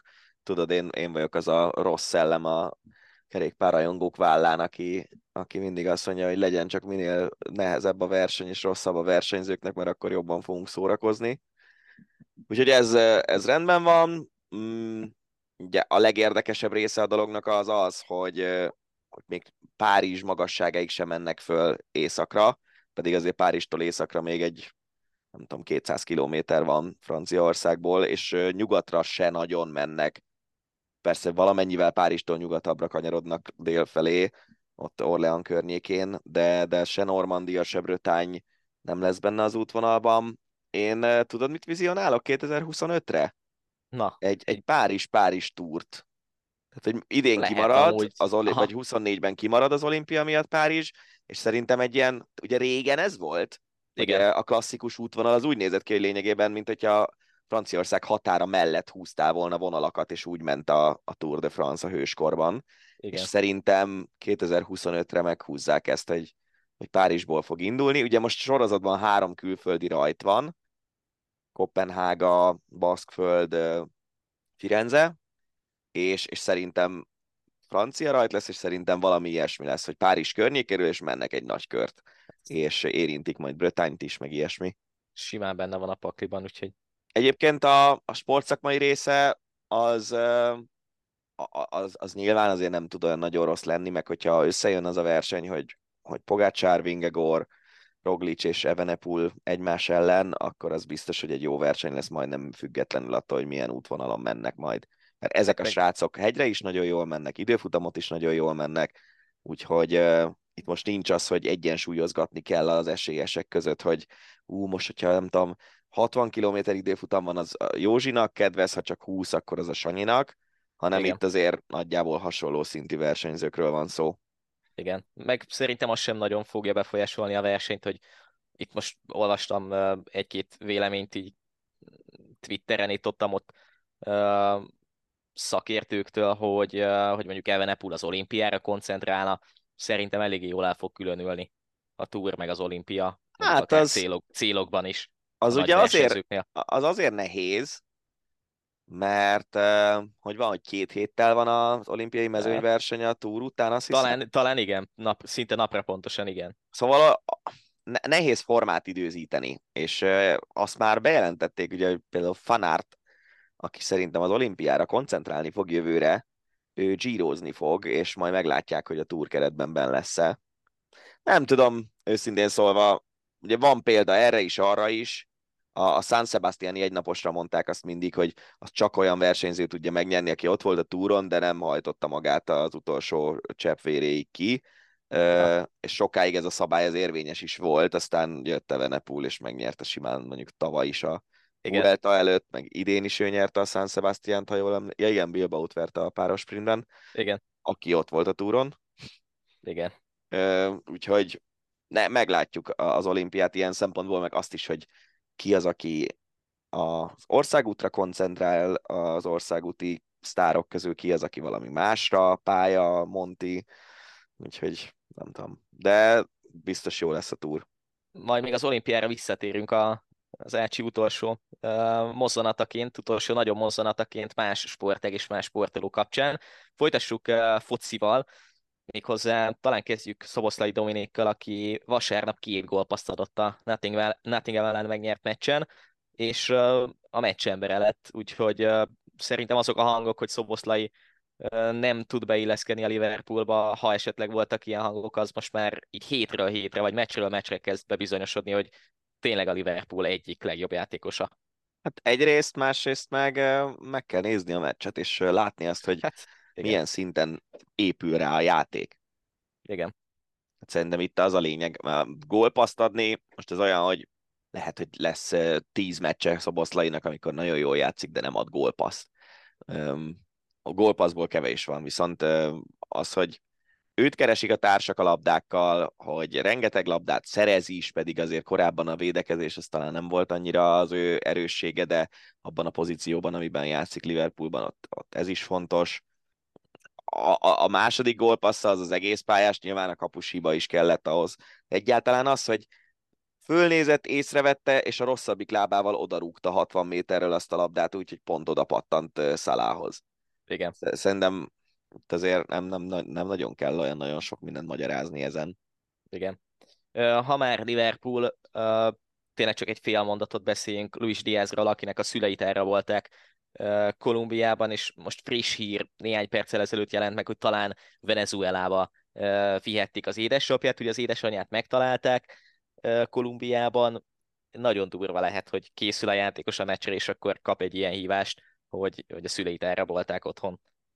Elég többenet. Igen, és ugye itt az óriási jövedelemkülönbségek, meg vagyoni különbségek okozzák szerintem ezeket a helyzeteket. Igen. Hogy tudják azt, hogy Luis Díaztól, mit tudom én, lehet, hogy egy 1 millió dolláros váltságdíjat tudnak követelni a szüleiért, vagy még lehet, hogy annál is többet. Igen. És azt ki fogja fizetni, mert nem azt mondom, hogy meg se kottyan, de azért többet keres évente annál. Igen.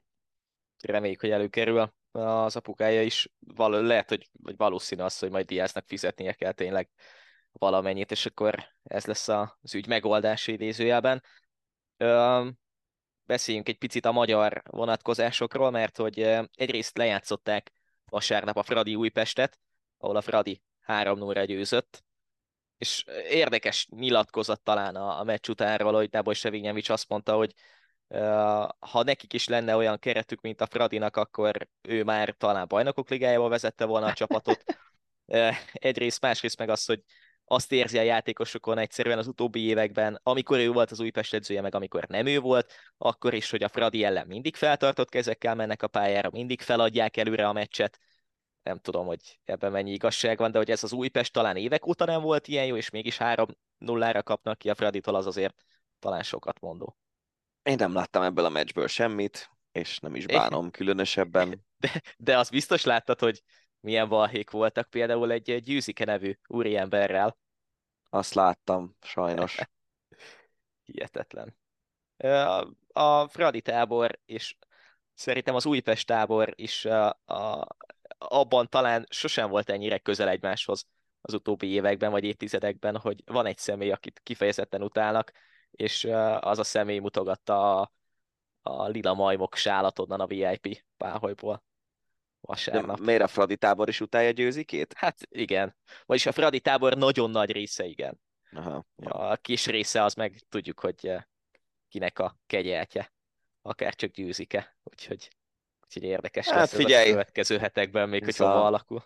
Ez a magyar celeb világ posvány, ez, hogy mondjam, nem lett erősebb vagy jobb az elmúlt 15 évben a felhozatal, és mindig igen. Megvoltak tényleg azok, akik igyekeznek majd jó pontokat szerezni maguknak a éppen aktuális hatalomnál, úgyhogy ezt még csak nem is írnám a kormány vagy a Fidesz számlájára ezt a történetet. A Starbucksról nem lesz szó ebben az adásban, viszont nagy arról... Kár, pedig nagy... sportértéke magas. Hát, és azért a két kommentátor vezeti a műsort, sőt, a Szujó Héder 2-s mellett Horthy Gábor közvetíti a Starbucks meccseit, úgyhogy... Hála jó Istennek, hogy őt megtalálták újra.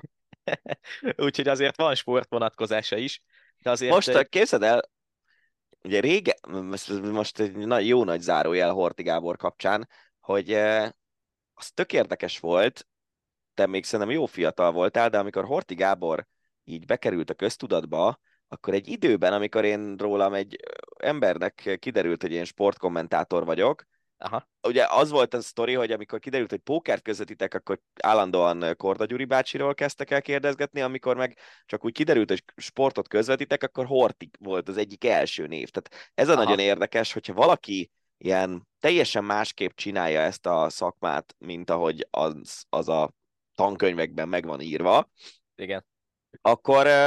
Akkor nagyon könnyen válik ismerté, és tényleg volt egy időszak, amikor minden egyes ilyen beszélgetés így zajlott, hogy na és a Horthy Gábort ismered?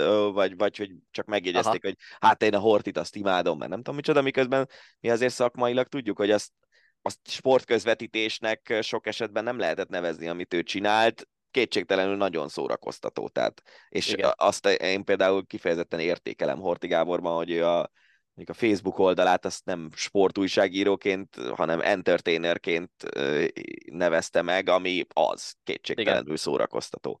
Igen. És most elém került, nem is tudom, 2 hete, 3 hete, nem tudom már mikor, az a bizonyos közvetítése a Martin Palermo-ból fék. Én is vagy 2 hete néztem meg közben. És az meg zseniális, tehát hogy tényleg az a hogy mondjam, kommentátor szakmailag abszolút rengeteg hiba van vele, és egyébként viszont szórakoztatónak nagyon szórakoztató, és az, hogy nem fogta vissza magát ott abban a, nem tudom, perceken át tartó röhögésében, hogy igen. Palermo hogy bírta 15 centiről nem eltalálni a labdát, az meg megint olyan dolog, hogy te is vele röhögsz. Igen. És szórakoztatónak szórakoztató, még hogyha nem is mondanám feltétlenül sportkommentátori szempontból erősnek vagy etikusnak azt a közvetítést. Úgyhogy az érdekes, hogy Horthy Gábor is még elő tudott kerülni nem is tudom, hogy hol dolgozott ő az elmúlt években, de ugye már jó régóta nagy tévénél őt nem láttam, hallottam, az biztos. Igen. Akkor most előkerült újra, és a Starbuckson dolgozhat. Nem tudom amúgy, hogy szintén nagy zárójel, hogy egyáltalán neki lesz-e még helye vagy szerepe sportkommentátorként valamelyik csatornánál. Hát vagy... valamilyen ilyen szórakoztató jellegű műsorban igen, lehet. Igen, ilyen szórakoztató műsorban. Ja. És azért vannak olyan sportcsatornák Magyarországon, amelyektől nem áll távol ez a fajta szórakoztatás. Igen. A Fradi Újpest vonatkozásban még azért beszéljünk a sérülésekről, mert hogy a Fradinál megsérült Dibusz, megsérült Sigér, és azért a magyar válogatott kapcsán meg itt beszéltünk arról, hogy Botka sem nézett ki jól a tegnapi meccsen, ugye ő is megsérült, emellett talán Stiles-szal is vannak gondok, Varga Barnabás szintén megsérült, úgyhogy gyakorlatilag Sallai sérülése, igen, úgyhogy gyakorlatilag az a helyzet, hogy nem az van, hogy nagyítóval kéne keresni egy normális kezdőcsapatot, de lassacskán lehet, hogy ez lesz a helyzet, hogy a bolgárok elleni meccs, ami bő 2 hét múlva itt van, az azért nagyon közelének tűnik, hogy mindenki felépüljön. Hát nyilván ez rossz hír, de azért én azt gondolnám, hogy ha van Szoboszlai, van mondjuk Gazdag, van Nagy Ádám, van Kerkez, Szalai, mondjuk. Kerkez, igen, tehát szerintem azért megleszünk Bulgária ellen. Főleg, igen. Hogy ugye 1 pont kell. Igen. Reméljük, hogy ez így lesz. Mondom, én azt az egyet szeretném elkerülni, hogy van olyan eredménye a Magyarország-Montenegró meccsen, amivel a montenegróiak kijutnak, és mi meg nem. Az, igen. Az azért... Tényleg, hogyha úgy érkezik ide Montenegró, hogy azt lesz a helyzet, hogyha nyernek, akkor ők kijutnak, mi meg nem, akkor abban a meccsben én se szeretnék nagyon belenézni. De még ugye valami olyan helyzet is előállt, bár nem tudom, hogy ez hogy tud kijönni, hogy mondjuk gólkülönbség számít, bár azt szerintem nem tud kijönni, mert az egymás elleni eredménnyel. Az lehet esetleg, hogy a szerbek montenegróiak egymás ellen ide, de az se jön ki. Na, nem tudom, valami... Ne legyen ilyen. Vagy szerezzünk 1 pontot Bulgáriában, aztán akkor meg vagyunk. Ja. Ha már sérülés, akkor a közelgő női kézilabda világbajnokság kapcsán is fontos kiemelni azt, hogy talán nem csak, hogy a válogatott kapusai közül a legjobb, hanem talán az egész válogatott egyik legnagyobb húzóneve dőlt ki most, hiszen Szikora Melinda súlyosan megsérült a hétvégén. Ha minden igaz, akkor a térd szalagja szakadt el, és emiatt szinte biztos, hogy nem lehet ott majd a világbajnokságon. Hát ha elszakadt a térszalagja, akkor biztos, hogy nem lesz ott a világbajnokságon, akkor az olimpián se feltétlenül lehetne ott, hogyha kijutunk. Igen. Maximum egy jól sikerült rehabilitációval. Ez most szerintem elég nagy baj, mert bár egyébként Szikorát azt hozzá kell tenni, hogy a Bietigheimben mióta ott van, azóta ott jobban szokott védeni, mint a válogatottban. A Bietigheimben nagyon szépen fölépítették a csapatvédekezést arra, ahogy Szikora véd. És a válogatottban ez annyira a tavalyi, mi volt tavaly? EB volt, igen. EB-re nem sikerült. De inkább az ijesztő, hogy ugye ha megnézzük, hogy a maradék 4 kapus, aki benne van a bő keretben, amiből válogathat majd a szövetségi kapitány, Bíró Blanka, vagy Böde Bíró Blanka most már nincsen jó formában, tehát nem védett rosszul most az IKASZT elleni meccsen, de rengetegszer éreztem azt, hogy tudja, hogy hova jön a lövés, mozdul is oda, de lemarad róla, és egy picit gyorsulnia kéne talán ahhoz, hogy igazán jó formában legyen. Januri Kinga sérült, tehát hogy ő benne van a keretben, de jelenleg még sérült, és ugye 1 hónap múlva nagyjából jön a világbajnokság. Nem tudom, hogy ő formában lendül-e addigra. És akkor ott van Szemerei Zsófi, aki a Mosonmagyaróvárban játszik nagyon jó formában, és a Mosonmagyaróvár védekezésében azért vannak olyan játékosok, akik valószínűleg fontos szerepet kapnak majd a válogatottban is. Albekre, Pásztorra gondolok. Én most azt, tehát ha én lennék a szövetségkapitány, nálam valószínűleg Szemerei lenne a kezdőkapus így, hogy Szikora nincs, ha addig Bíró Blanka formája nem javul. Meg ott van a Bukovszki Anna, aki egy nagyon fiatal lány, utánpótlás korosztályokból nemrég jött föl a felnőttek közé, nyilván is nézem, hogy ő hány éves, de hát ő azért a Vácban játszik, ami most egy kifejezetten gyenge csapatnak mondható az NB1-ben, most éppen kikapott a Vasastól a hétvégén, úgyhogy az azért balhés, ő 21 éves Bukovszki Anna. Igen. Szóval az elmúlt években általában úgy mentünk világversenyre, hogy a kapusaink nagyjából általában rendben voltak, meg a bal szél. És akkor most itt vagyunk, hogy, hát ez az, hogy, most... hogy a kapusposzt az most nagyon nem mondható olyan nagyon erősnek. A bal szél az továbbra is, és egyébként az a durva, hogy múltkor beszéltünk arról, hogy föl tudnánk állni 6 nagyon jó balszélsővel. Igen, nem tudom, hogy meghallgatta ezt az adást Petrus Mirtil, vagy nem, de fölírta magát arra a listára, mert amit mostanában csinál a Debrecenben, az ilyen a prime Sacil Nadint idézi abból a szempontból, hogy amikor már nincs hova menni, akkor Petrus Mirtilnek leteszik a labdát, ő elvállal egy olyan lövést, amit én nem vállalnék el, és valahogy belődözi őket egészen jó százalékkal ilyen nagyon pici szögekből, úgyhogy most már a két Sacil-lány, Márton Gréta, Hársfalvi, Petrus, Fodor Csenge, és meg is van a hat bal szélsőnk, aki szerintem azért Európában elég sok válogatottba beférne. Igen. Korsos mondtad? Ja, tényleg Korsos. Ő még, aki igazad van. Igen.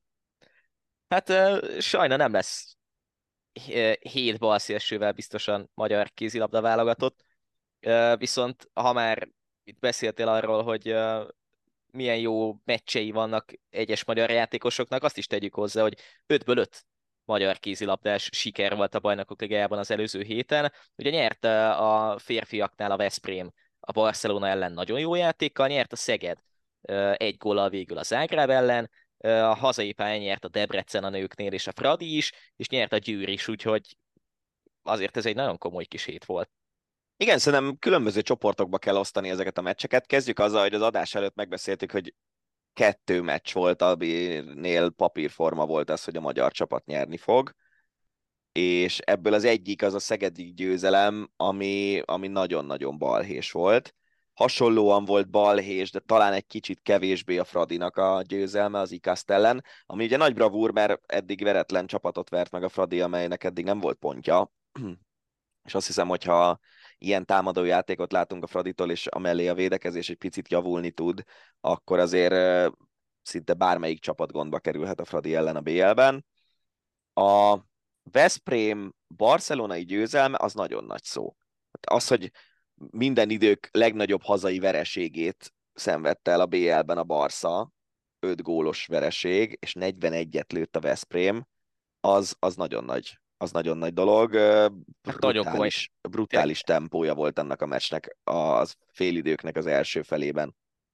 De az, hogy 41 gólt lőni egy Barcelona ellen idegenben, hát az döbbenet. Úgyhogy egyébként Nielsen nem védett nagyon pocsékul, és aztán bejött Perez de Vargas, és az első perceiben ő is nagyon jól védett. Akkor tűnt ilyen neccesnek a Veszprémnek a győzelme, amikor Perez de Vargas beállt, és egy 4-5 védést összehozott viszonylag hamar. Szóval, ja, voltak ilyen meccsek, jó rég volt, de volt egy olyan 44-37 Barca-Löwen meccs, ahol... Szóval én nem emlékszem arra, hogy a Barszában ki volt a kapus, talán Saric, és szerintem a Löwenben meg Niklas Landin fiatalon. Ha? És meg tudtad keresni ezt a meccset? Igen, 44-37-es. Barcelona-Löwen szerintem, igen, nekem az rémik, hogy ilyen 2007-8 környékéről. Egy Barca-Kiel van 44-37-es. Akkor nem Löwen volt, hanem Kiel volt. És... Kasper Hvitt volt a Barca kapusa. Aha, és Landin a Kielben? Omeyer volt a Kielben. Hát igen. Akkor az még korábban volt, mint amire gondoltam.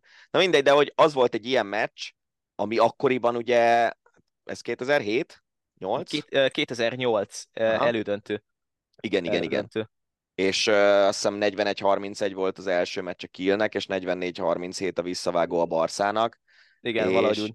És tehát akkoriban kezdett el ez a tempóhandball így átjárni a Bundesligát, meg ez az, ami uralkodó stílussá vált, és ott úgy voltak ilyen gólszámok, ugye ilyen majdnem, sőt az 81 gólos meccs volt, hogy tényleg ott jól védett Hvitt is, meg jól védett Omeyer is azon a meccsen.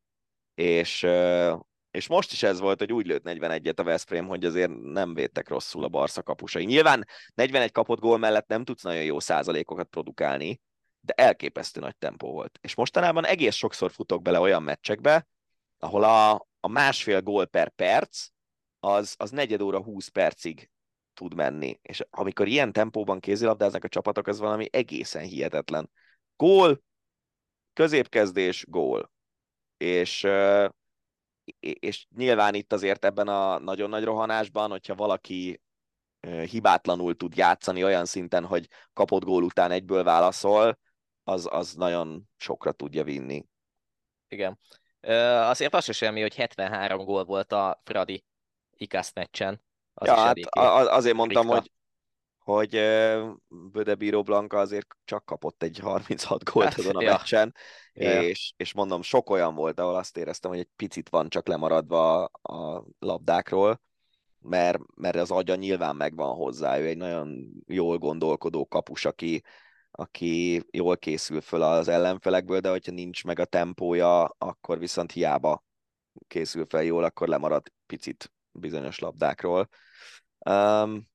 Nagyon kellett a Fradinak az, hogy nyerjen végre egy meccset, szerintem az teljesen egyértelmű. Az, hogy pont egy ilyen csapat ellen sikerült ez, mint amilyen az Ikászt, az meg külön öröm. Hát meg a Debrecennek ez a győzelem, ez szintén nagyon-nagyon kellett. Igen, és szerintem a BTK-nek a debreceni győzelmét értékeli ez föl. Hát azért igen. Debrecenben nem mindenki fog ilyen sétagalop meccseket játszani, sőt. Igen. Úgyhogy tök jó. És tudod, ki nagyon tetszik nekem? Csernyánszki Liliana a Debrecenben. Junior válogatottban játszott, talán még játszik is, és nála is azt érzem, mint amit mondtam már néhány héttel ezelőtt Tóth Nikinél a Mosonmagyaróvárban, hogy bejön a pályára, és egy másik tempóban tud játszani. És lehet, hogy ez egyelőre még csak 10 perceket jelent félidőnként, de azok nagyon fontos 10 percek, és megint lőtt olyan gólt, ami belekerült azt hiszem a hét top 5-ös összeállításába is az EHF-nél, úgyhogy nagyon-nagyon tetszik a játék a Csernyánszkinak. Ahogy nézem, a Bukaresttel áll ugye most 6-6 ponttal a Loki, és a következő meccset majd a Bukarest otthonában játszik. Azért ez a 3 győzelem, 3 veresség, ez nem egy rossz kezdés. Tehát, hogy amit beszéltünk még a szezon elején, hogy akár ebből a csoportból még ott a 6. helyen tovább is lehetne csúszni, az egyre inkább tűnik realitásnak legalábbis egyelőre. Igen, és ugye a 3 győzelemből az egyik, ez a Szévehof elleni. Igen. A Buducsnasztot verték még meg, ugye? Igen, hazai pályán, igen. Tehát lényegében a két elvileg verhető ellenféllel szemben megnyerték az két hazai meccset, ami kötelező volt, ha tovább akarnak jutni, és akkor majd meg kell nézni, hogy Szévehovban meg Podgoricában mit játszanak, és ez meg egy 2 ajándékpont, tehát ezeken a meccseken fölül bármi, ami pontokat tud szerezni a Debrecen, az csak bónusz. Igen. 3 rövid focis hírrel folytassuk, tényleg csak egy-egy mondat, mert a maguk kis világában ezek érdekesek. Az egyik egy egészen friss hír.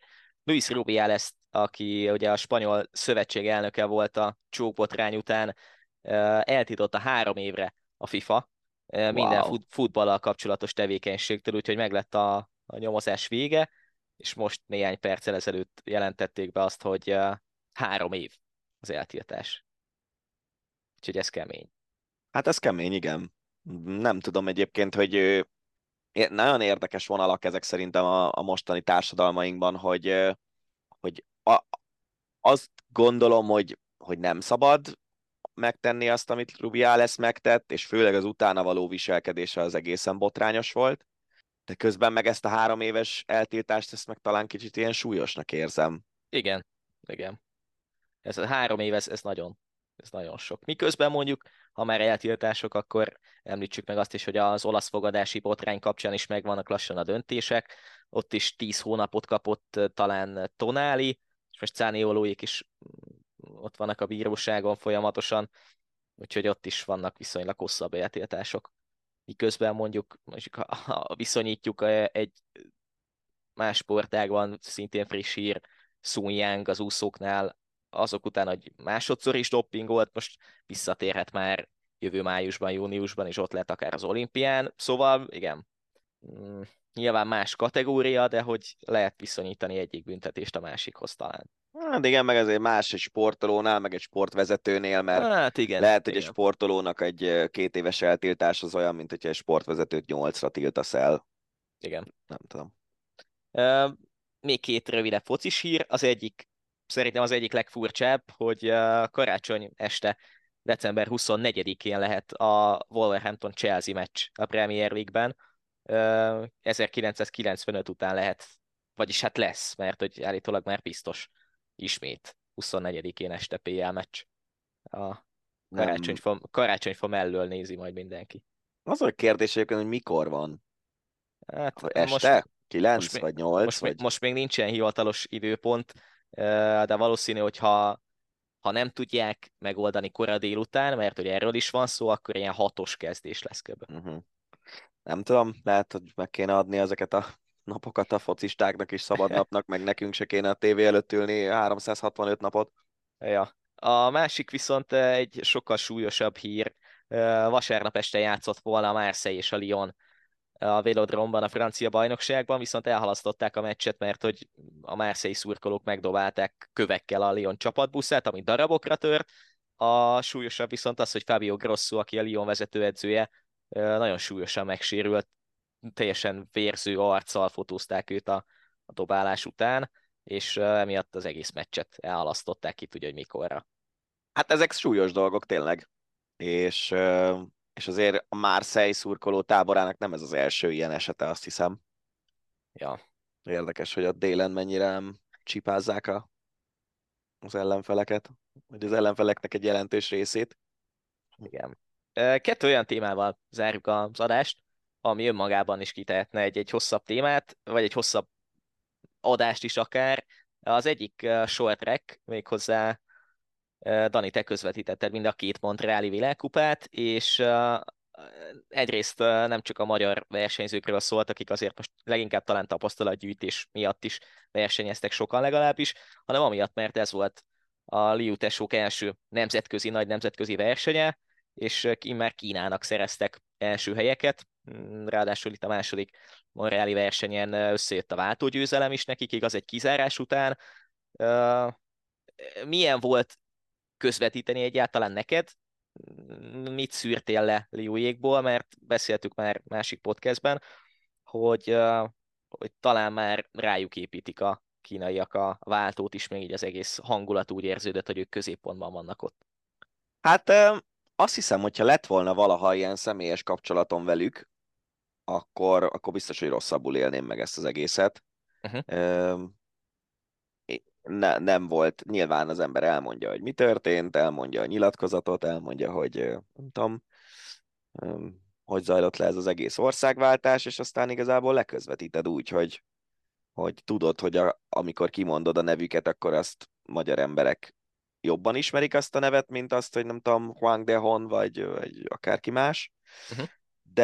De egyébként meg most már kínai versenyzők nem szerepelnek, amennyire tudom, a magyar médiában, szinte semennyit, mióta elmentek tavaly, és igazából ennyit. Tehát szerintem itt tavaly lezártunk egy korszakot, az, hogy záródott le ez a korszak, az nekem egyáltalán nem jött be személy szerint.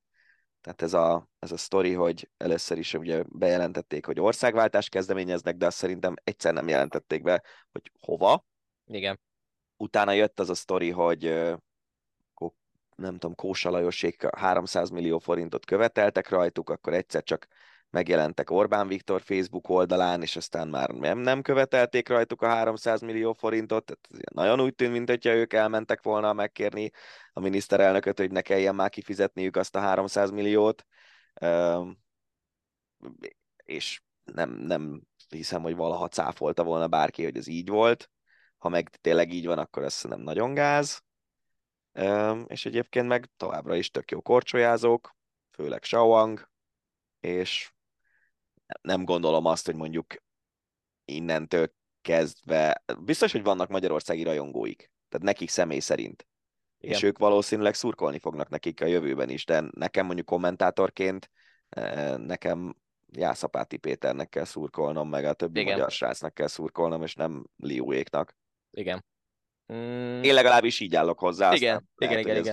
Valakinek tetszik, valakinek nem. Érdekes, hogy az anyuka, ugye a Liu tesók anyukája írt, van talán egy ilyen rajongói csoport Facebookon, ez is egy friss hír viszonylag, tehát egy hétfői hír, hogy kifejezetten annak a rajongói csoportnak üzentek magyarul Liujék, hogy köszönik nekik a támogatást, tehát nekem már egy picit olyan, mintha így ők elvágták volna azokat, vagy azt a szálat magukban, hogy akik nem szurkolnak nekik személyesen, és magyarok, azokkal már úgy ők sem törődnek, nem? Te érzel valami ilyesmit? nem is feltétlenül kell szerintem. Azt mondom, tehát, hogy nem is kell. Most miért? Tehát lezártak egy korszakot és pont. Ja. Ja. Figyelj, most ilyenek azért vannak. Tehát, igen. És igen. Nekünk nem kell magyarázni, hogy ilyenek vannak, mert Krüger John Henry is versenyzett itt nálunk, meg nem tudom. Igen. Meg Styles, ilyenek. De hogy, én továbbra is azt gondolom, amit tényleg szerintem be is promózhatjuk, nem? Elvileg csütörtökön, ha minden igaz, akkor kikerül az első Hóeke podcast, amit már felvettünk így hétfőn, és ott is azt mondtam, hogy szerintem az ő döntésükben a legfontosabb szerepet az edző személye játszotta, és nem a kínai pénz, vagy státusz, vagy a sok százmillió Instagram követő, vagy mit tudom én, vagy lehet, hogy Kínában az Instagramot nem is használhatják, hanem valami mások követők. A Weibo, mindegy. Igen. A lényeg az, hogy szerintem talán kevésbé ez, és inkább az edző, meg a talán egy fokkal profibb felkészülési lehetőségek. Igen. Kíváncsian várhatjuk azt, hogy vajon az a tudás, amit ők megszereztek eddig, az hogyan jön majd ki akár a világbajnokságon a szezon végén, de úgy tűnik, hogy nem csak, hogy tovább tudták menteni, vagy tovább tudták vinni, ahogy az várható volt ezt a formát, hanem talán még összeszedettebben is fognak versenyezni a következő hónapokban. A másik téma, amiről nem beszéltünk eddig itt a podcastben, és ezzel zárjuk most az adást. Nyilván mindenki erről beszélt, meg erről beszél. Talán most az utóbbi napokban egy picit csendesedett az ügy, de még nincsen megoldása. Milág Kristóf ügye, aki nem tudjuk, hogy most éppen beszélt-e valakivel, vagy nem beszélt, leginkább Vír Balázsral, az edzőjével, de továbbra is az a helyzet, hogy levegőben lóg a dolog a pályafutása kapcsán, hogy befejezi-e, csak pillanatnyi szünetet tart-e, újra kezdi az edzéseket, vagy sem, mi lesz az olimpiával. Talán mindenki a zavarosban próbál matatni, és leginkább az úszószövetség is a zavarosban matatott a nyilatkozatokkal együtt. Nagyon érdekes az ügy. Az. Figyelj, szerintem itt ugye az egész sztori az visszavezethető arra, amit ilyen kérdésformában feltettem Szalai Fanninak, hogy ha valaki már 10 éves kora óta, vagy lehet, hogy még 10 alatt is már iszonyatosan komoly edzésmunkát elvégez, az mikor unja meg? Szerintem ez olyan dolog, hogy az ember csinál valamit sokáig, akkor egyszer csak megunja, és betelik a pohár, és nem is feltétlenül ez egy rossz dolog, hanem inkább ilyen genetikailag így vagyunk kitalálva, hogy bizonyos idő után azért szeretjük az újdonságokat az életünkben. Legalábbis szerintem a legtöbb ember ilyen. Igen. A sztori ugye abból a szempontból érdekes, és például Szabó Gábornak a véleménycikkéből én ezt egy picit hiányoltam, hogy szerintem se mondhat olyat egy szövetségi vezető, hogy egy úszó tartozik Magyarországnak, vagy bárkinek. Ugyanakkor, ahogy mondjuk Kósa Lajosék a Liu testvéreknek a 300 millióját vissza akarták kérni, vagy nem tudom, tehát kompenzációt kértek, itt is felmerül ez a vonal, hogy Milág Kristóf elsősorban annak köszönhetően él kiválóan, hogy a magyar állam nagyon bőkezűen bánik a sportolóival. Igen. És hogy ha Milág Kristóf úgy dönt, hogy akkor ő eddig sportolt, akkor mondjuk vannak-e olyan futó szponzori szerződések, amik alapján tőle akkor meg kell vonni a jövőben a pénzt, ugye életjáradékot fog kapni, így is, úgy is, megkapta az olimpiai érmeiért az állami pénzdíjat, meg ilyenek, tehát egy csomó állami pénz ment az ő pályafutásának az eddigi részébe, és azt szerintem egy adófizető állampolgár joggal mondhatja nyugodtan, hogy oké, de akkor, hogyha ő most nem úszik, meg nem versenyez, meg nem szállítja úgymond Magyarországnak az eredményeket, akkor most ne is támogassuk az ő sportolását. Sőt, egyébként szerintem az is egy valid álláspont, függetlenül attól, hogy most egyetértünk-e vele, vagy nem, hogy az élsportolóknak a sportolását egyáltalán nem kell az államnak támogatni. Igen. Pont amúgy ezt mondtam a Klubrádió egyik adásában, hogy lehet, hogy ez a tartozik Magyarországnak szóhasználat Pladár Sándortól, ez részben arra is vonatkozott, hogy a pénzügyi dolgok miatt valóban tartozhat ebből a szempontból. Másrészt pedig itt lehetett olvasni különböző cikkekben, a 24.hu-s cikkben volt talán az a rész, hogy nagyon sok szponzori megállapodása is volt Miláknak, és volt olyan szponzori megállapodás, nagy szponzori megállapodás, talán 100 millió forintos tételben, amit amiatt bukott el, hogy nem is vett részt ezeken a szponzori kötelező eseményeken, meg hogy talán a Porsche-val volt egy olyan megállapodás, hogy hetente cserélgethette az autókat.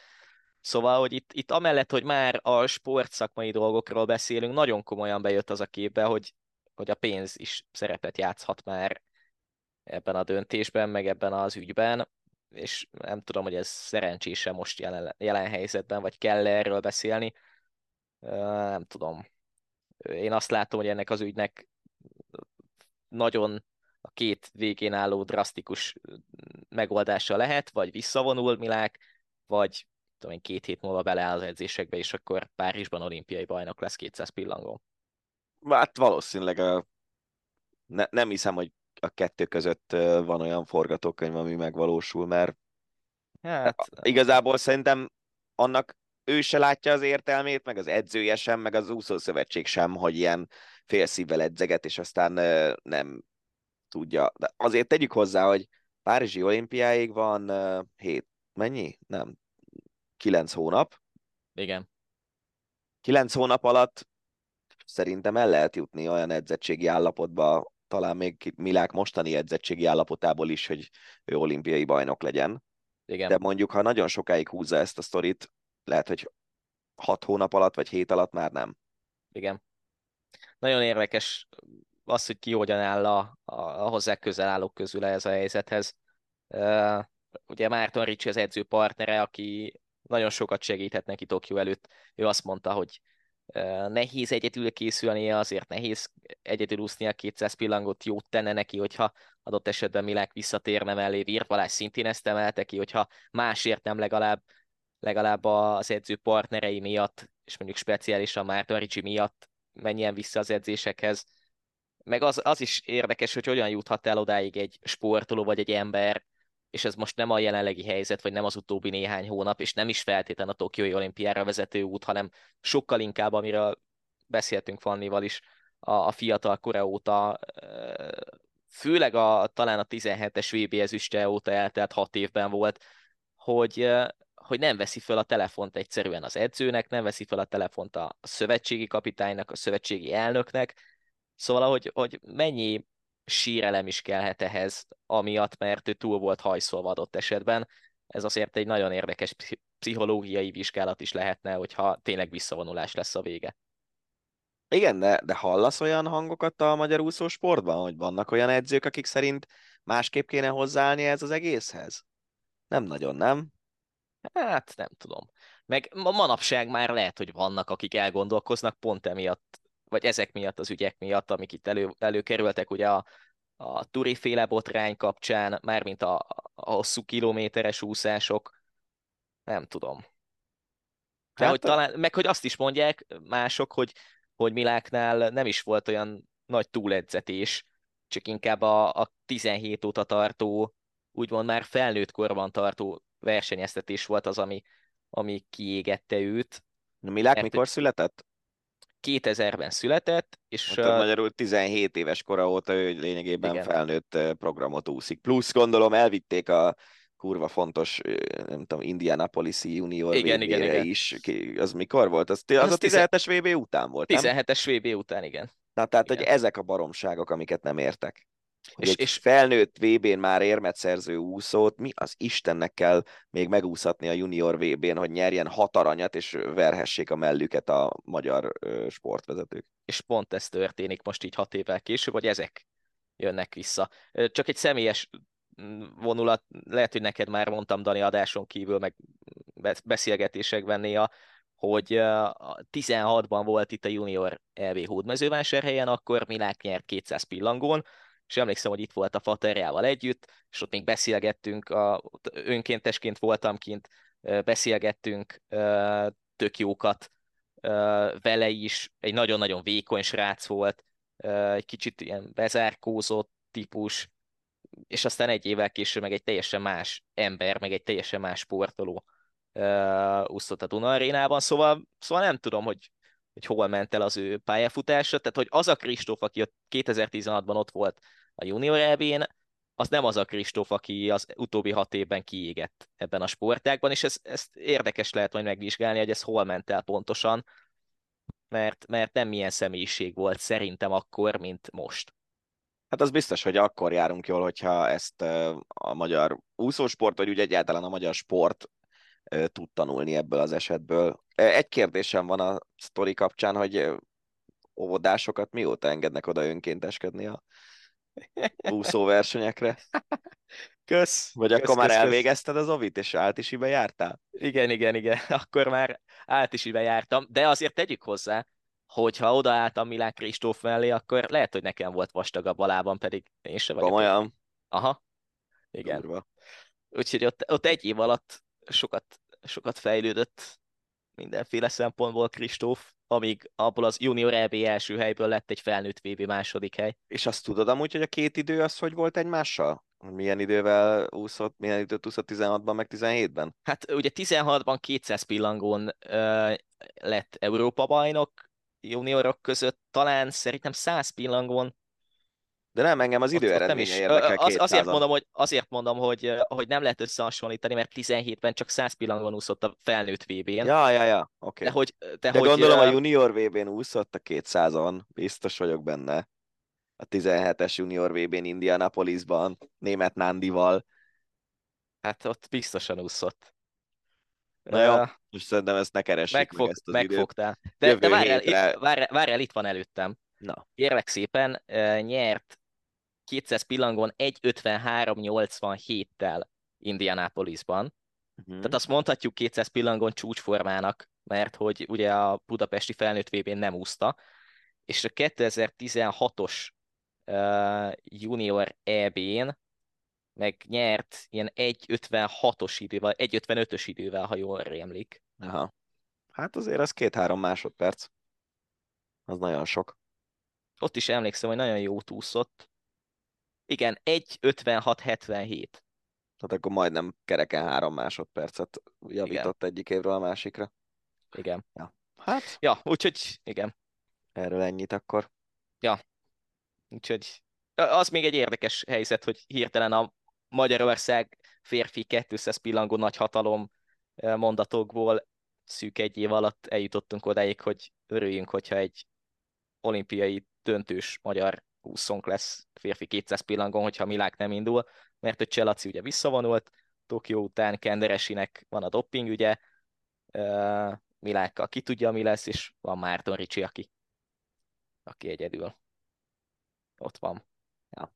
Ja, úgyhogy kíváncsian várjuk, hogy mi lesz ennek a vége. Lehet, hogy már a következő heti adásra egy fokkal okosabbak leszünk. Az biztos, hogy Milánk nem indul a szerdán kezdődő rövidpályás úszó OB-n, úgyhogy ott sem fogjuk látni őt. Nem meglepő módon. Ennyi volt erre a hétre a hosszabbítás. Ha tetszett és még nem tettétek, akkor iratkozzatok fel, és kövessétek az összes podcastünket, többek között a már beharangozott HUEK podcastet is, ami kifejezetten a téli sportokkal fog foglalkozni itt a következő hónapokban. Rév Dánielt és Nagy Benyámint hallottátok. Sziasztok! Ez volt a Hosszabbítás, az Eurosport podcastje. A műsor témáiról bővebben is olvashattok honlapunkon, az eurosport.hu.